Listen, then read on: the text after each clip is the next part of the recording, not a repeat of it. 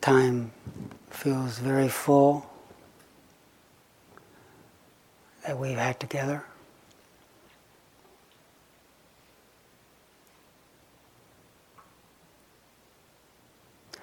I feel pleased to have been a, have been and to be a part of something so auspicious.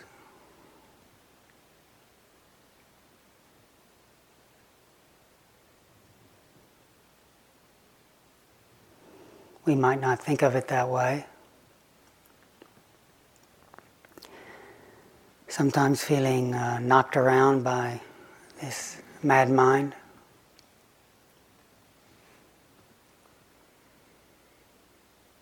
But perhaps tasting some tranquility.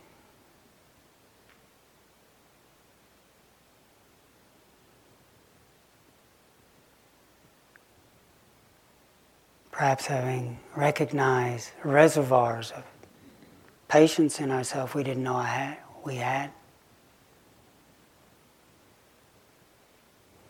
Perhaps moments of realizing it's possible for us to enjoy utter simplicity. Just standing, breathing, listening.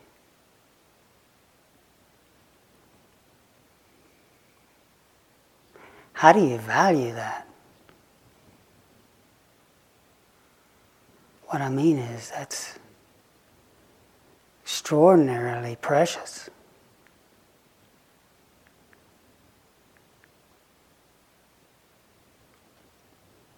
I spent a year, I spent two years in, in silence, but I spent one, the first year I spent in silent retreat, I'd been a monk for 13 years.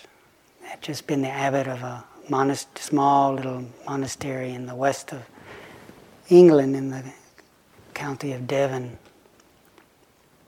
seeing a lot of people, doing a lot of teaching, still working with the residue of a long term illness that I think I alluded to. Still exhausted so much of the time in those days, but enjoying practicing and sharing where I could. And my uh, the teacher was uh, quite pleased with the time I, I had uh, done there, but he realized still I was unwell, and he thought, well, maybe you'd like to do a long retreat. And I, yes, I love, I love retreats. So I still wasn't very well, but I did a retreat in a, a little tiny hut in a forest in West Sussex, our monastic forest.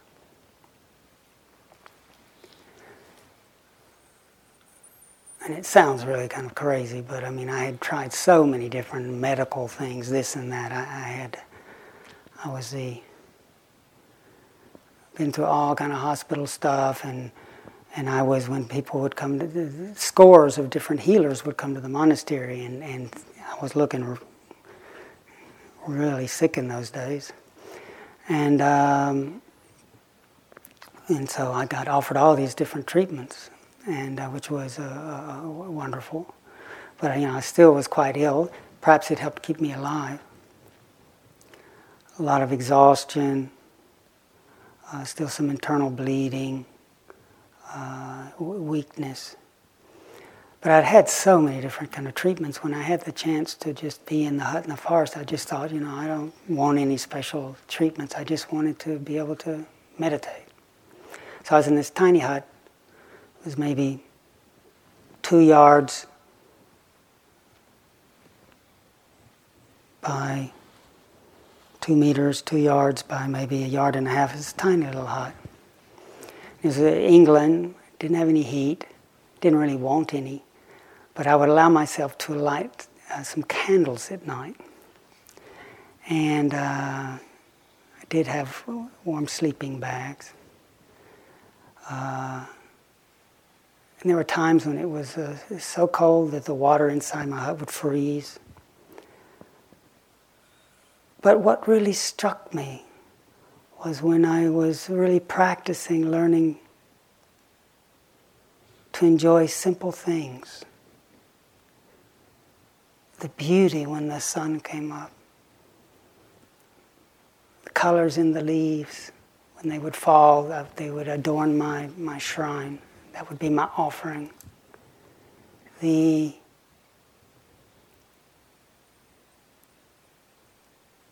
gratitude I had that I had a path, that I, I had been reminded that it's, that it's precious to notice things, to receive things, to savor things, whether they're pleasant or unpleasant, to investigate. And I felt so full, even though I struggle a lot with uh, illness still and my own, I have a very driving mind, so I pushed myself quite hard. And, you know, I still suffered with that a lot, but I was even interested in that. So there was so much joy in that time.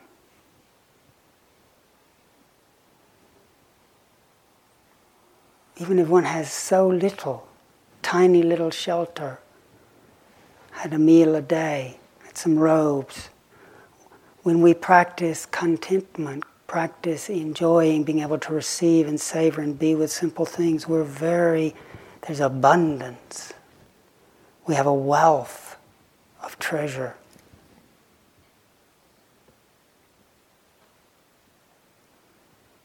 And we have so many things, and maybe even so much money and this and that. If, if, we haven't cultivated or have a sense for how to cultivate appreciation, being with a breath, a step, a feeling, a pain. Then we're just perpetually a hungry ghost.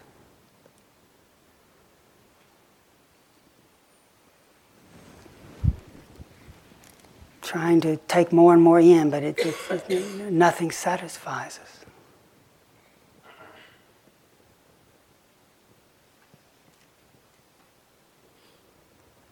We're being moved by just habitual tendencies, by the hungry ghost.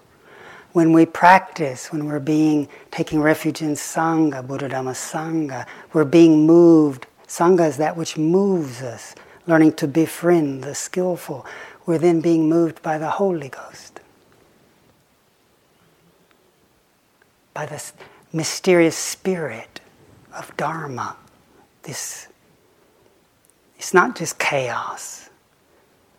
There, there's a, a mysterious lawfulness in this cosmos. It's not just the universe, it's also spirit and consciousness. There's a rising and ceasing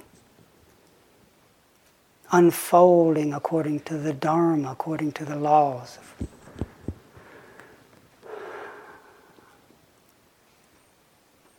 And when we practice in the way that we're practicing, we're learning to be moved by, to, to, to flow with the natural flow.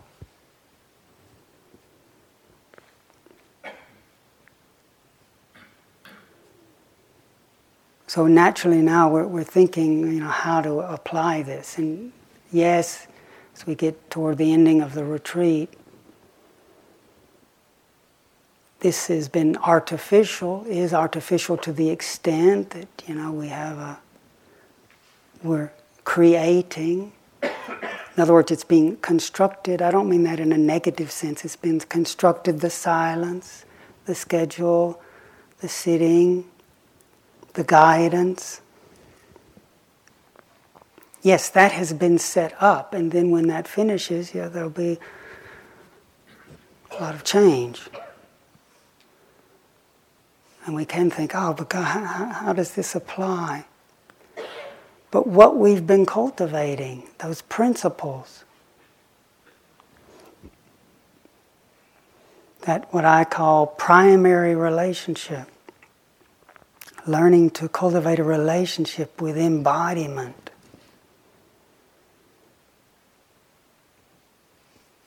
with a breath, with a step, with a touch, with a recognition of posture. That's wherever you are, wherever you're going, your body will be there. We can align with it in a moment.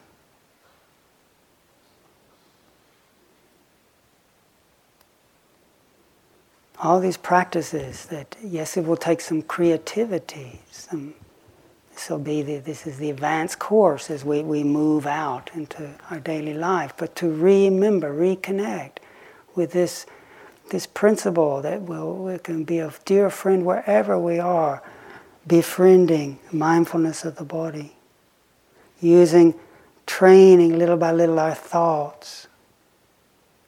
Remember, rather than just thinking and getting lost in thoughts, we can use the thought to remind us how is it now? It's like this now. Having moments of honoring how it is at home, at work, when we're traveling, when we're doing whatever activity is, when we're miserable, how is it now? Breathing in and out. Just reviewing, you know, moments of steadying, calming, even enjoying moments of being at ease, being filled with savoring. Moments then of investigating, insightfully, seeing where there's this clinging, opening to the suffering, reminding ourselves to be willing to be with that. And maybe having the opportunity to notice um, notice the resistance. It shouldn't be, it shouldn't be, it's not going right, I've forgotten everything, I haven't accomplished anything. And in a moment of allowing, we might notice that we're not so much carrying it, not so much pushing it away, letting it be what it is. And then it becomes from being me, being a hopeless case, or me being absolutely lost, it becomes, ah, just becomes Dharma, a mood.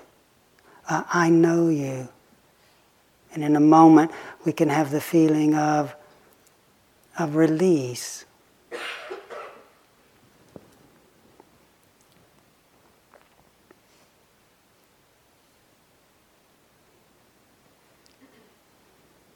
These last few days, we've been, we've, we've been talking about. Uh,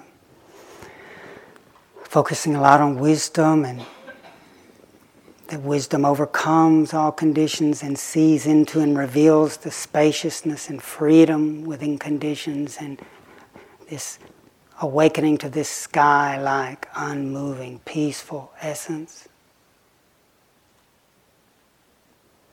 Wisdom. We've been also talking some today about compassion, being kind.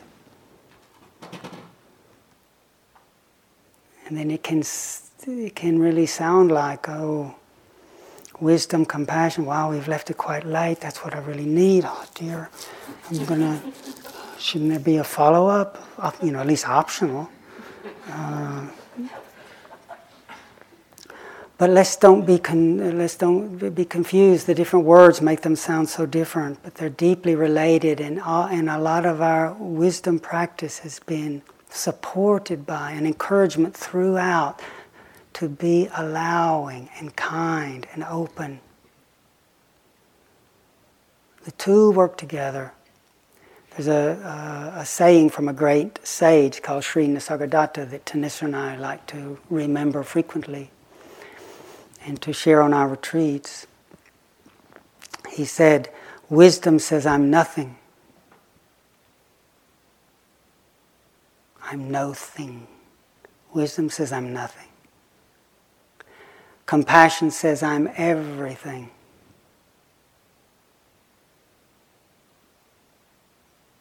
Between these two banks, the life of the awakened one flows. Wisdom says I'm no thing.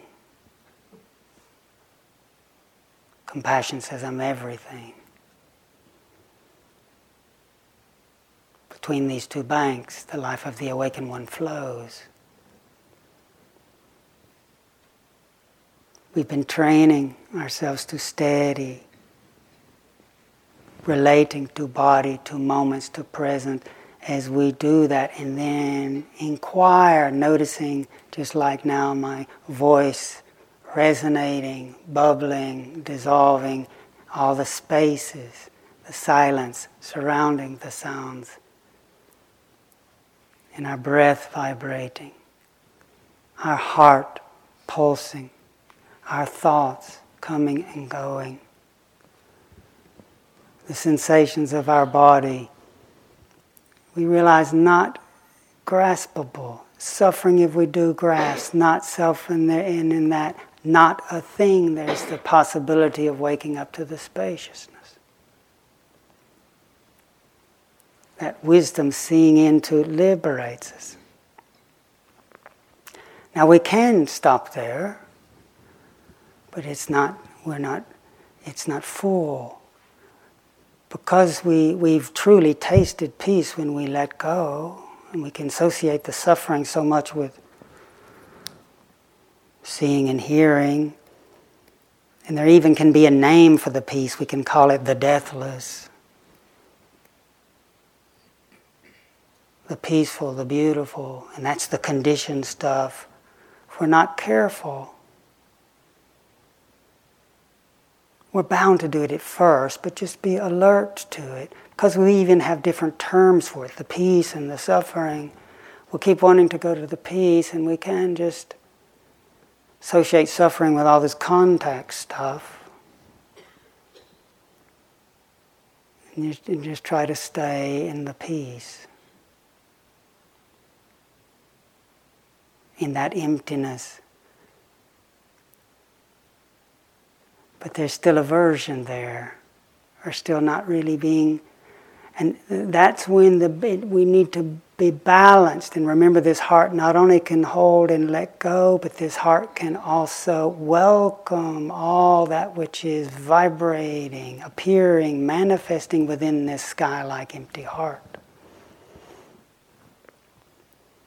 Compassion says, I'm everything. Wisdom sees that all that I thought was me is not me. We let it go.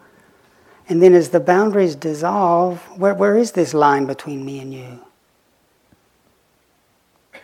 when we're touched by someone, when we feel something for someone, respond to someone, there isn't a big wall there. We allow, we welcome this compassion, this feeling with, resonating with, gathers in, gathers in, gathers in. Compassion says, I'm everything. The two take us to the same place letting go, welcoming. Again, it sounds like two different things. It's one mind.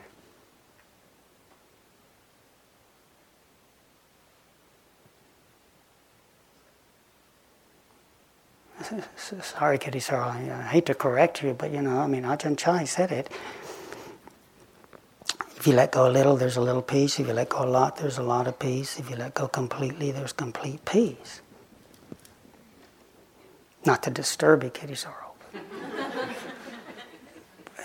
if we only just let go, it's not just a one-fold path. That's called paralysis.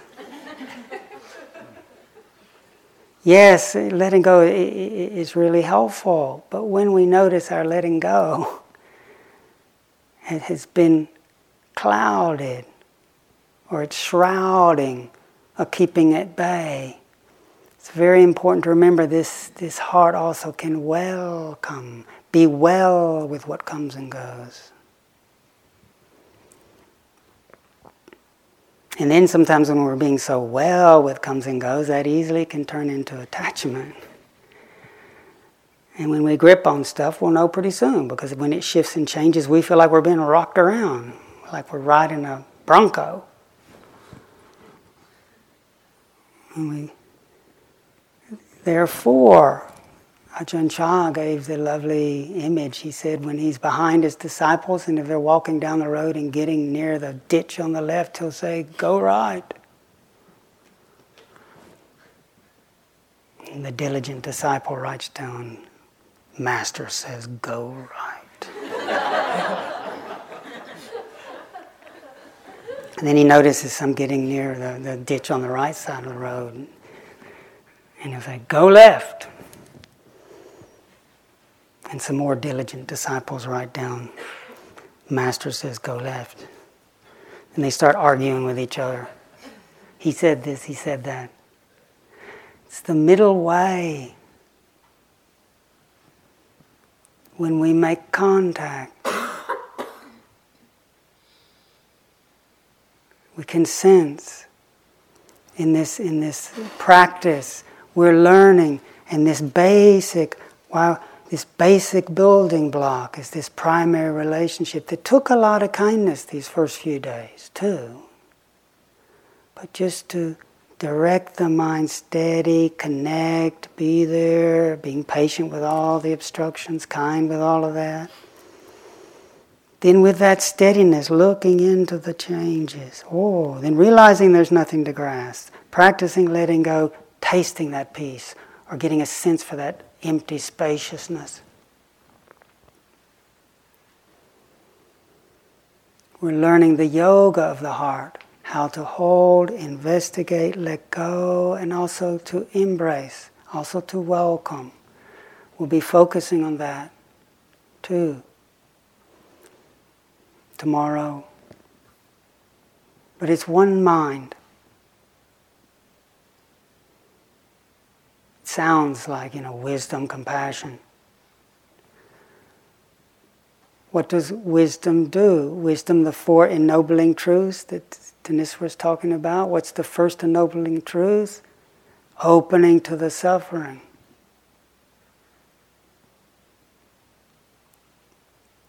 Only way to rather than just being ashamed of it.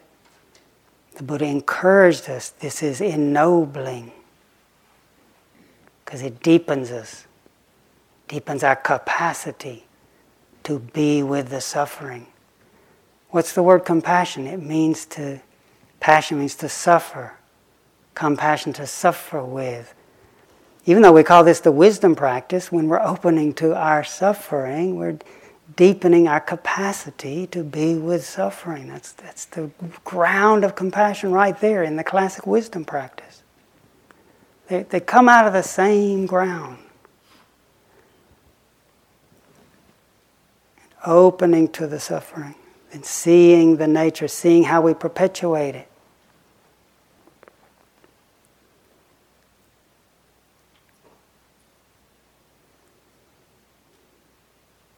So when we learn to let go, that's a deeply compassionate gesture, tasting peace.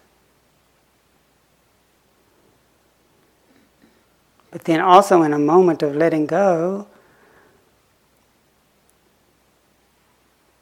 and all the barriers between me and you, which we used to construct with our thoughts that we believed in so much here, there, me, you, good, bad we start to see the no thingness of thoughts, then those boundaries start to disappear, and in our field of vision, we're all together.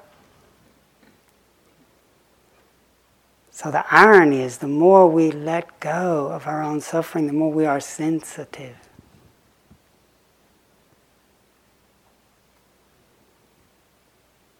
To each other.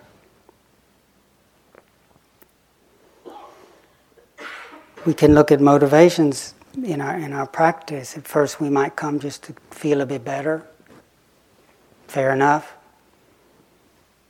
I read that you know blood pressure goes down a bit, rest better, be better at my job.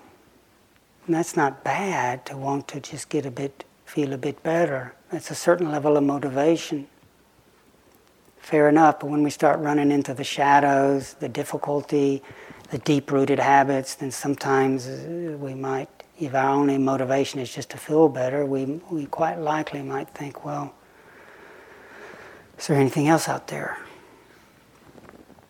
It's hard to stay on.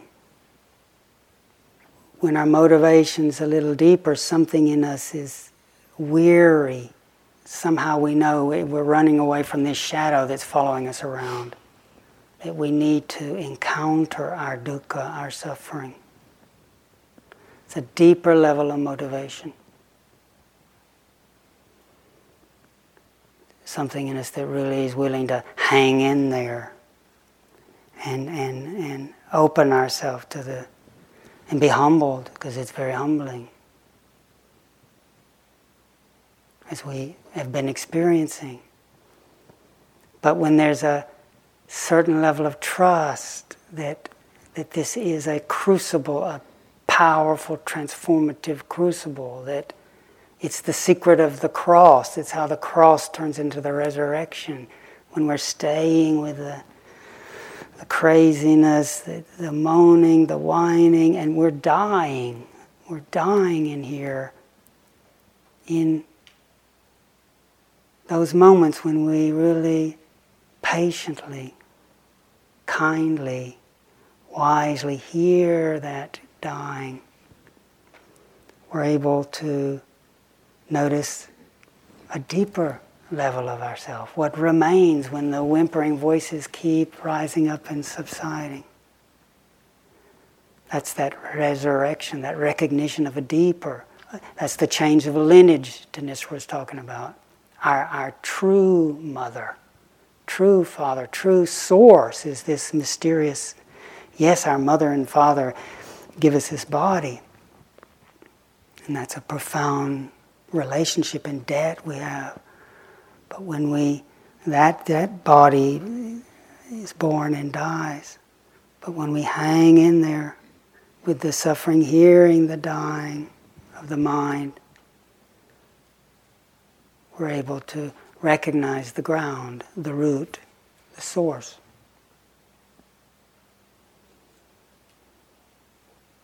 When there's that will and being interested in, in working with our suffering, that takes us deeper. But then also, it's, it's really easy to get just, you know, overwhelmed because the insights come. There's been some beautiful insights. I love these. Wish I had more energy. I mean, I'm actually quite tired.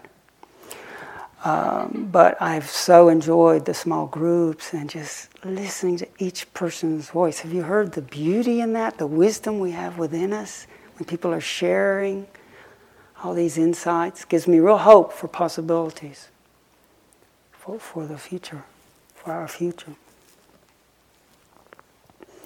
just listening, listening to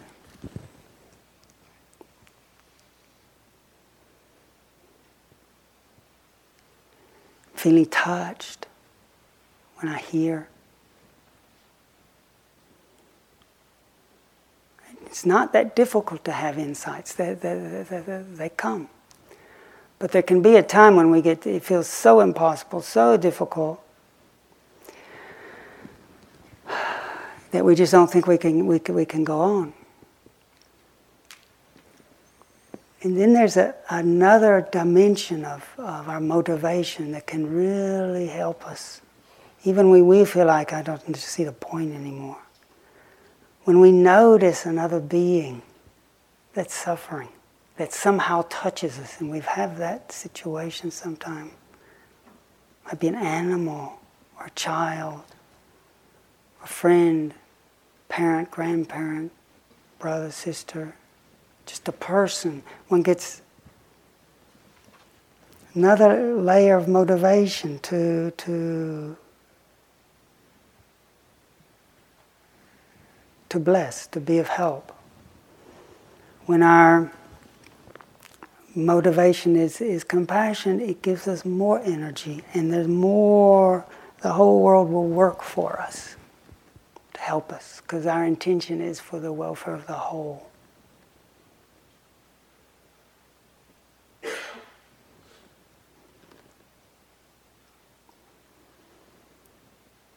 Compassion is a natural flowering, but we can also work on it. It can happen just naturally. But we can also work on it. the blessing of this retreat would not be here. This place wouldn't be here without big time compassion from our teacher. What was the motivation that Sakyamuni Buddha had? At one point, he recounted to his monks, countless, countless lives ago, he, he was practicing for his own peace, which is natural. Practicing. He met a previous Buddha, a fully enlightened one, and he just saw, wow, this composed, peaceful being that was able to respond, help, help people leave behind stress and suffering, discover the treasures in our nature. And he had the thought, yes, no, I would, I would like to do that. I would like to be able to awaken like that and be of service. And that, uh, that lifetime after lifetime with that thought, the Buddha to be, what's called the Bodhisattva. Bodhi means awakened, sattva means an awakened being committed to awakening all beings. Deepening the awakening, not just stopping with peace, but deepening the awakening to include everyone. Because guess what? Once we have a moment of real insight of things not belonging to us and the barriers dissolve, we realize, wow, we're all in this together where are the boundaries here? So the Bodhisattva came back again and again, cultivating patience and kindness and truthfulness and effort and equanimity, renunciation, all these different virtues.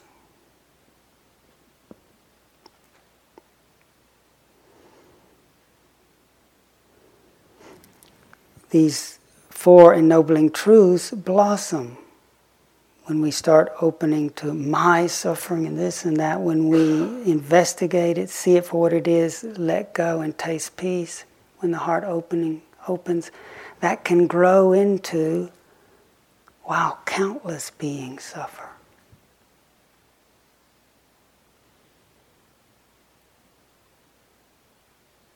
I resolve to help them all, to liberate them all.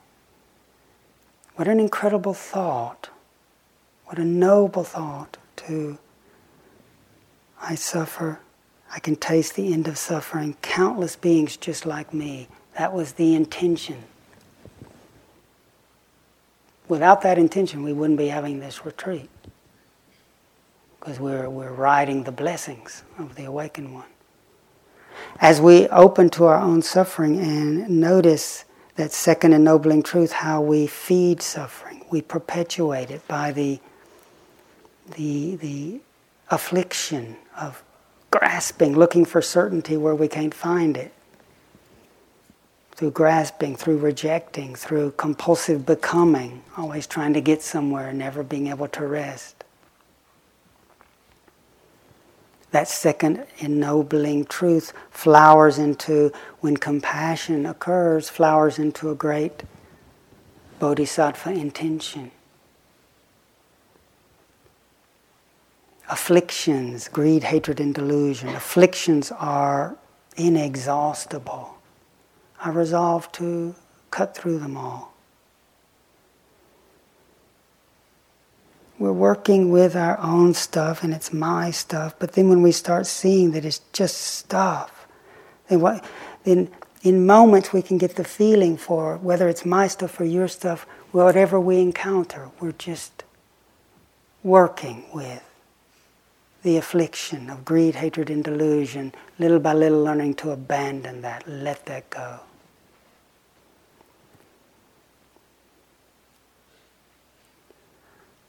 The fourth truth, which is the path that leads us out of suffering, becomes the third bodhisattva vow.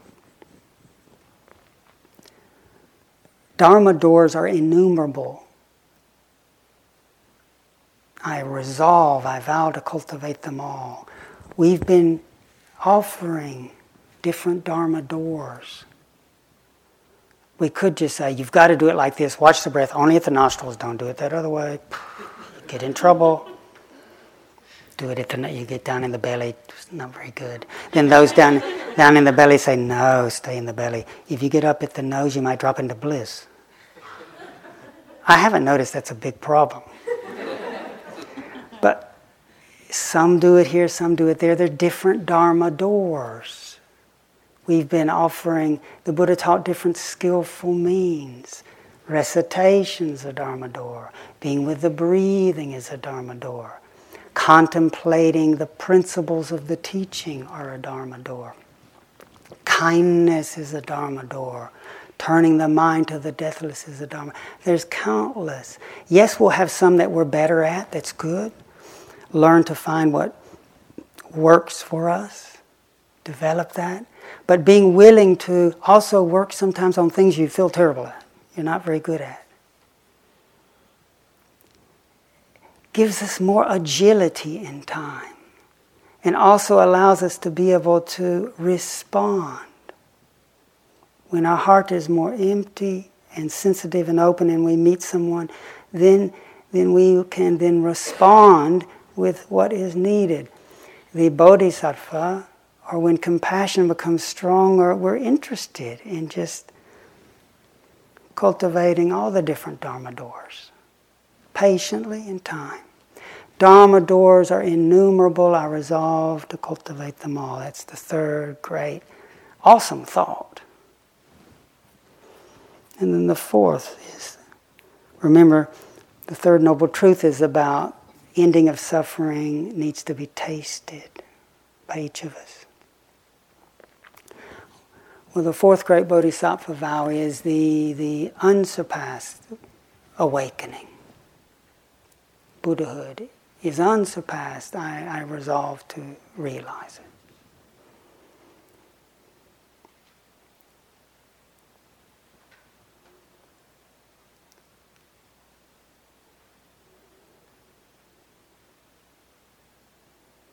That might sound like, oh gosh, Kittisaro, I'm just having getting through the hard time getting through the day. That's a bit much.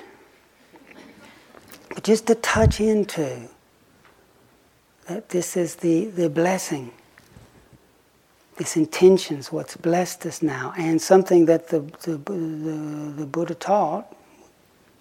Sounds difficult, but he just said in one of his last discourses called the Lotus Sutra, he said, Full awakening is your destiny. Buddhahood, full awakening. That will happen. You've already set the karmic wheels in motion because it's our nature. What's little by little falling away is just these false assumptions we have as we imagine we're just this little speck. Wisdom says, I'm not a thing. As we start getting perspective on these opinions about ourselves and others, as we start to recognize there are things moving through the heart like clouds through the sky, we get the sense for our vastness again. And the Buddha, with confidence, could give a prophecy and say, No, no, this is where we're going. Our Chinese master, teacher, Master Hsuan Hua, he, he has a, a, saying that he regularly uh, spoke that again Thanissara and I really love remembering it. It relates to this. It goes like this All living beings are my family.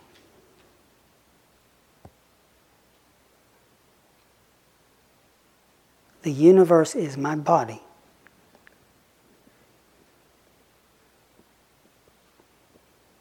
All of space is my university. My nature is empty and formless. Kindness, compassion, joy, and equanimity are my function.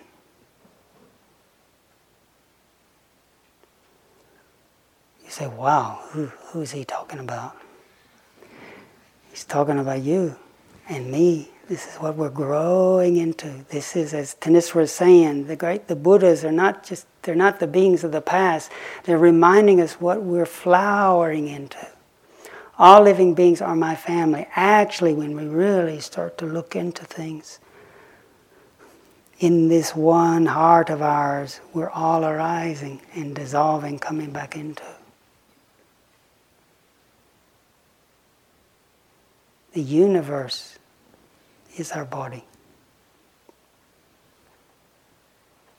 Wherever we are, all of space is my university. Little by little, we keep remembering wherever we happen to be, that's where we learn.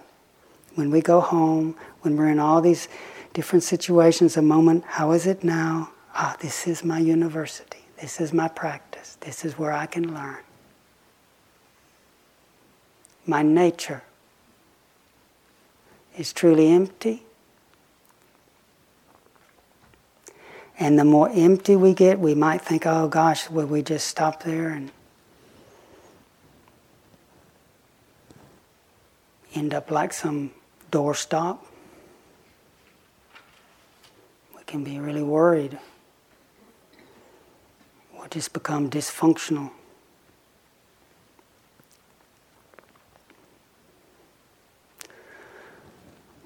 But actually, the more empty we become, the more able to respond.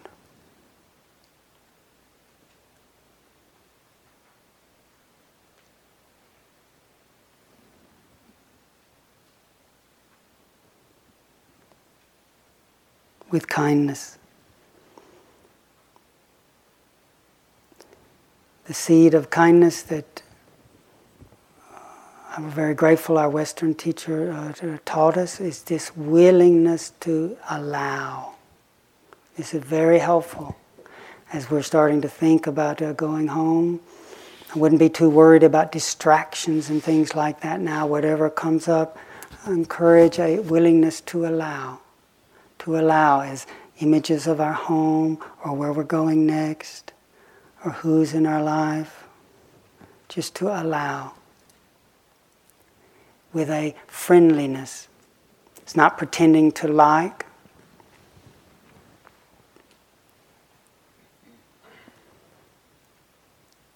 But giving space to. So even if someone you don't like, you can still invite them to tea. You don't have to pretend to like their views or like their manners, but one can still make a place still not har- not try to harm, make a place. So this abiding of kindness right now is is opening to whatever the bodily feelings are, whatever the concerns are. Compassion says, I'm everything. Kindness and compassion, this willingness to be with in a friendly way.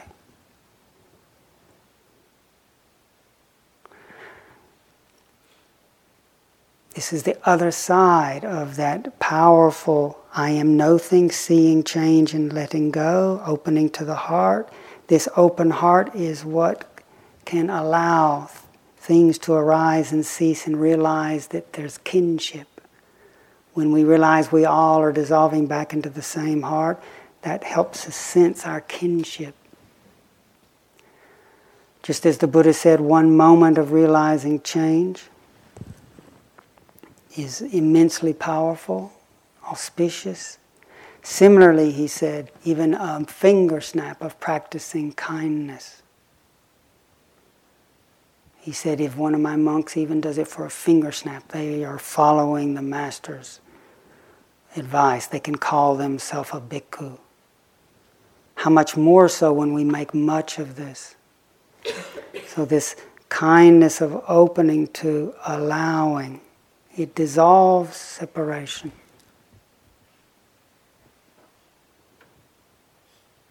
We're going to encounter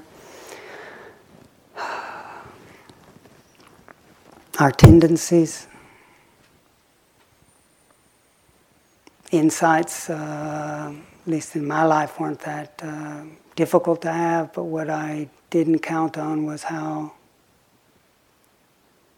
deep rooted some of our obstructions are, what the Buddha called the old sankharas. We don't, I'm not sure where it comes from. Thanissara is not sure, but there's an image uh, that some are like lines drawn in water. They're there and they're gone. Some of our tendencies we've been able to see a little restlessness or a, an irritation that we work with it and it shifts. And it's there and it's gone. Some are like lines drawn in sand. And we've experienced on this retreat some that have really been a bit deeper, but we've been patient with them a preoccupation, a, uh,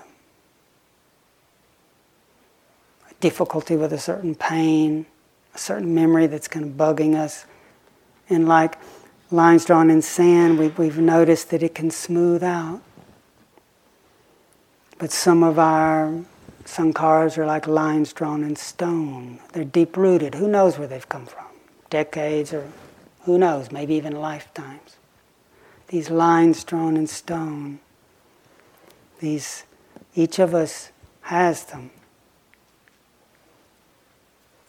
in the privacy of our practice. The, and we, we've, we've shared some of it in our groups. The tyrannical, judging mind. The the uh,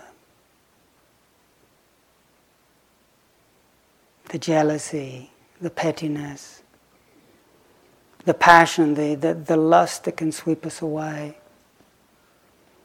the deep rooted tendencies just not to want to be here, the difficult ones. And these we can't just bulldoze through. I had deep root, deep rooted uh, competitiveness, wanting to be the best, and which is not bad to work hard. But how long can you go around with your hand being held up as a as a victor? You and and and that and you know that that's just a memory. And yet those tendencies, that mind, my mind could make everything I do not good enough. Having to be patient and kind. The Buddha taught that this kindness helps soften. In going back into our life with ourselves and each other, being kind.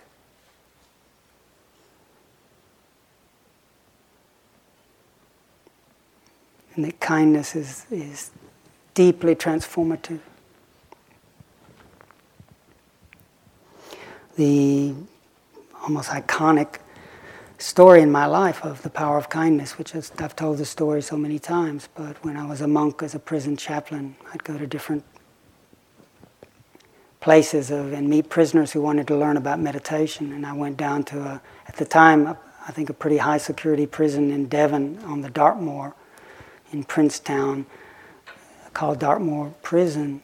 And I had a security clearance, but you know, you have to go through all the barbed wire and the big stone walls, and the guards were pretty intimidating. And at this particular prison, the prisoners weren't allowed to meet in groups, and there wasn't even a, a provision for those interested in meditation, but there was another monk that had finally allowed prisoners to do that.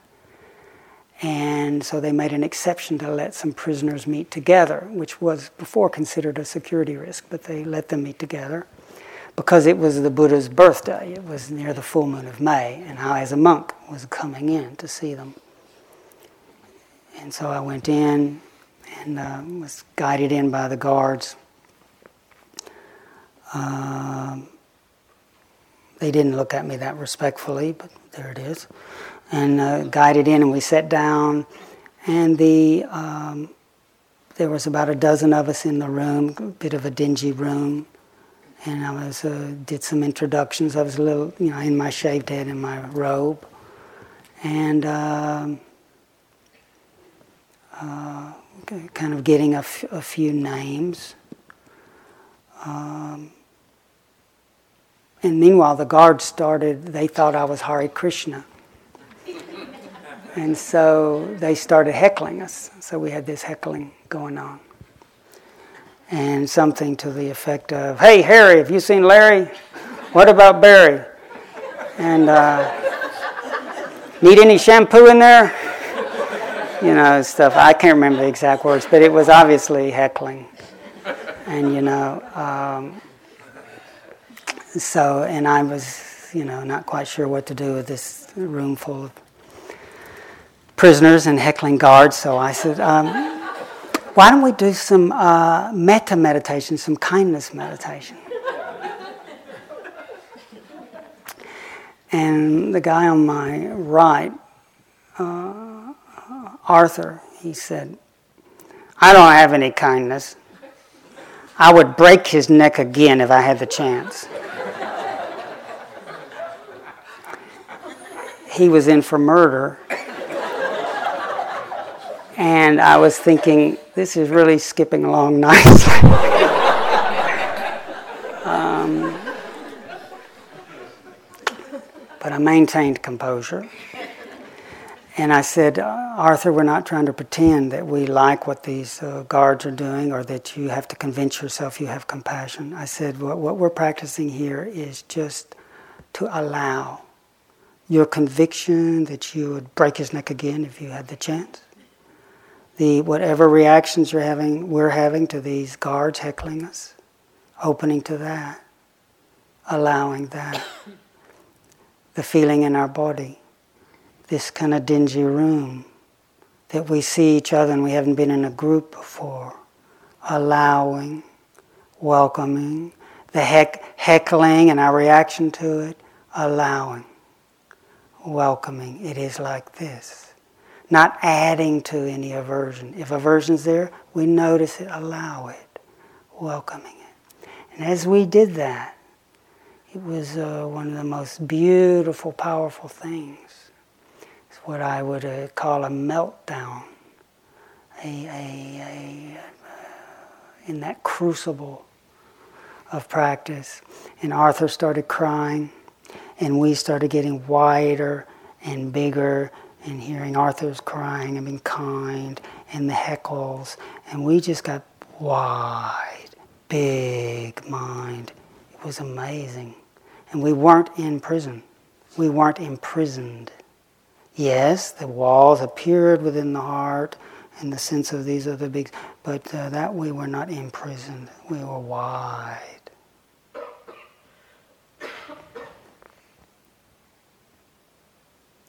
Everybody felt it in our group. And there was even got quiet outside eventually. As we walked out, we felt for the, the at that, of course I don't know, but I think the guards were more locked up than we were.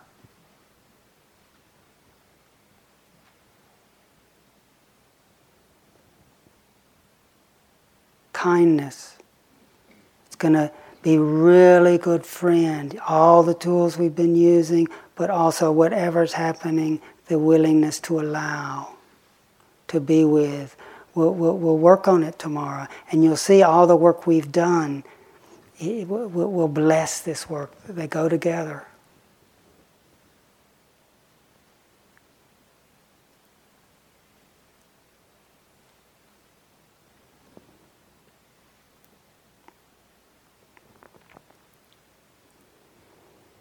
Kindness and patience.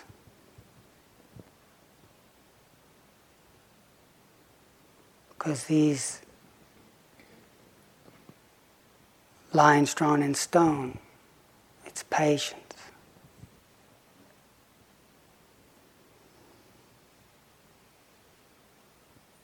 And after I had my, you know, early insights and was figuring I'd get enlightened in a in a year and then go back and live happily ever after. And then, you know, it just, I started really getting discouraged. Then I started getting sick as a monk. Then I had diarrhea for six months, and then I had started urinating blood after I got bit by a centipede.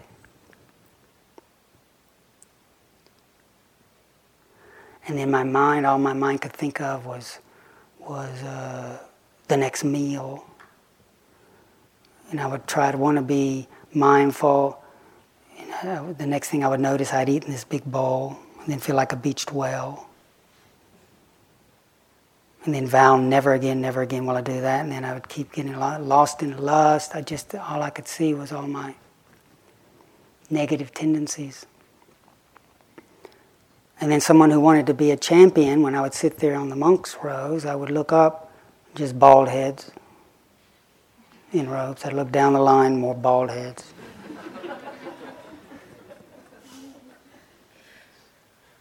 just another bald head. and then and then just feeling hating myself for my lust and my competitiveness and my so I really started getting depressed and uh, feeling it was impossible just impossible. And I got so depressed that I really was convinced I would never it felt like I would never laugh again. So I um, asked the uh, Western abbot, uh, I need to talk to Ajahn Chah, the master, and and he, he could speak Laotian and Thai so well, I knew he could help me translate. So he took me over to see Ajahn Chah, where everyone else went to the chanting uh, Ajahn Chah. I met Ajahn Chah in his hut. The hut's on stilts to keep away from the insects, but below it there's an open air place where he could receive guests. He sat in his wicker chair. And, uh, and so we came in and we bowed, and Ajahn Chah said, Binyang. Like, well, what is it?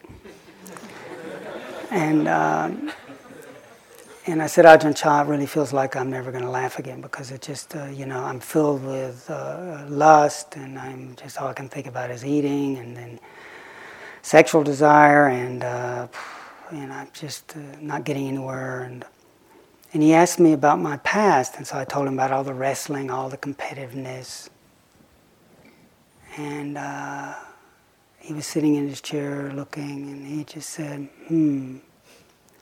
He says, You remind me of a, a chipmunk or a, squirrel. It's like some kind of creature that can climb the trees. And so Pabhakaro whispers, he says, You remind him of a ch- squirrel.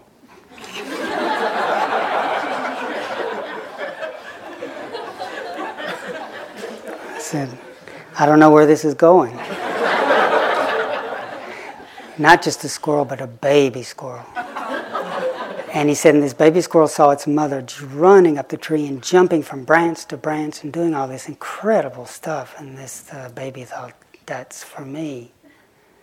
And so it, it, it ran up and leaped and dog.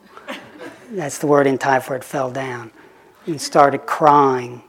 And Ajahn Chah eh, said, and then the mother said, Son, you need to go to school. So meanwhile, you know, Pabhakaro's whispering to me about this baby squirrel crying needs to go to school.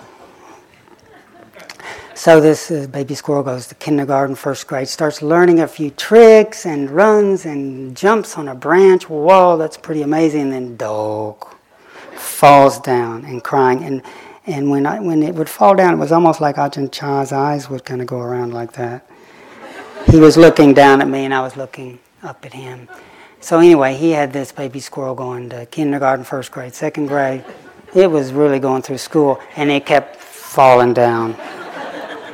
And somewhere in high school or college, I don't know, I started rolling on his floor in hysterical laughter, just kind of just killing myself, just laughing. Meanwhile, he's just still going, you know, and and so I think I rallied myself when this chipmunk was getting, or squirrel was getting a PhD, you know, and, and you know, he, he, he kept going.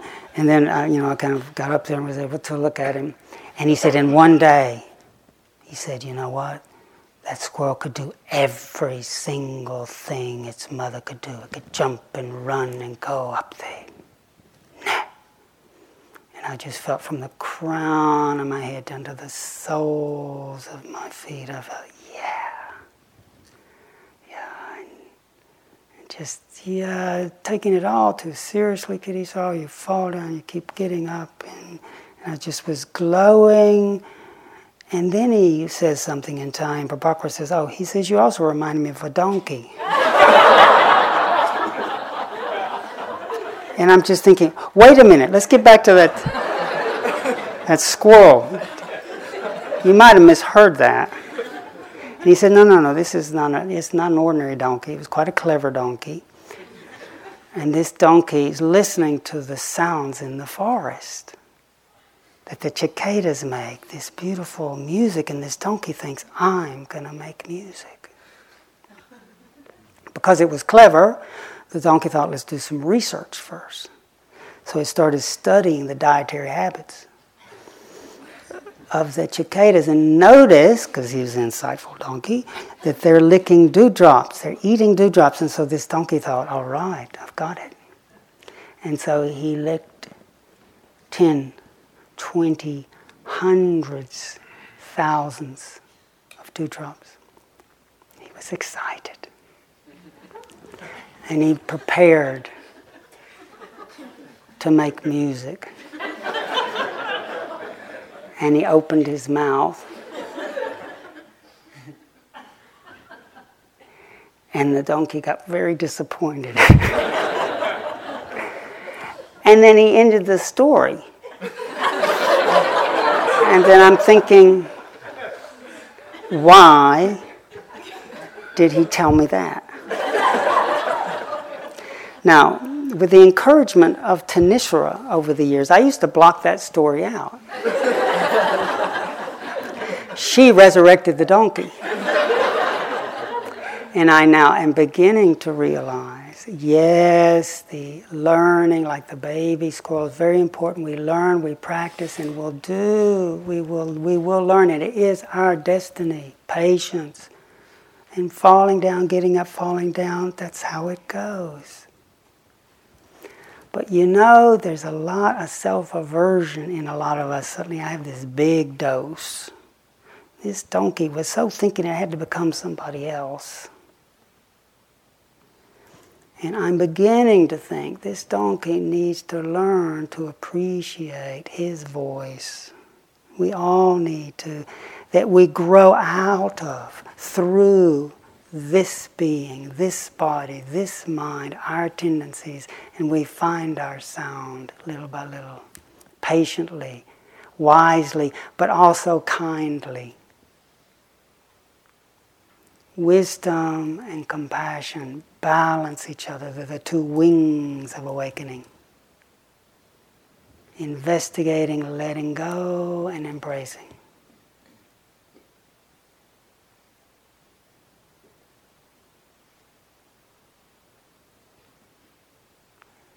So take heart. We're being blessed by the great wisdom and compassion of the wise ones. And we can again and again do this practice. And our practice will also bless our family, our ancestors, our friends, children, grandchildren, our world, our earth.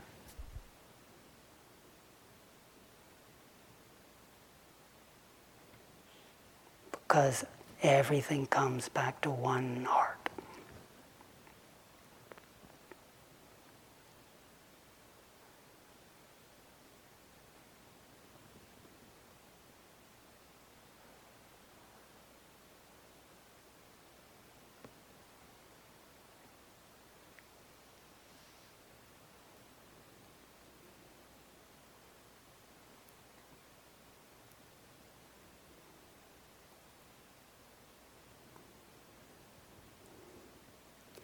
May the blessings of our lives be shared with all beings, without exception, above, below, and all around.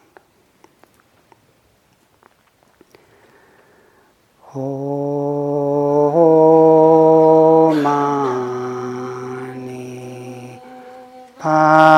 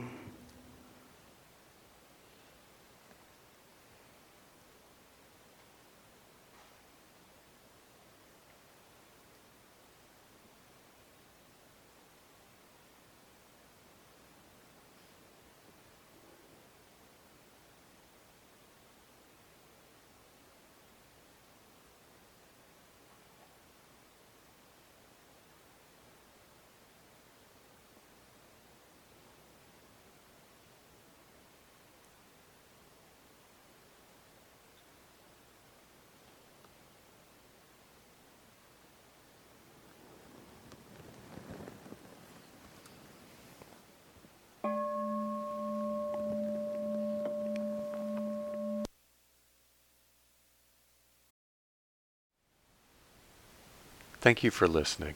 To learn how you can support the teachers and Dharma Seed, please visit dharmaseed.org slash donate.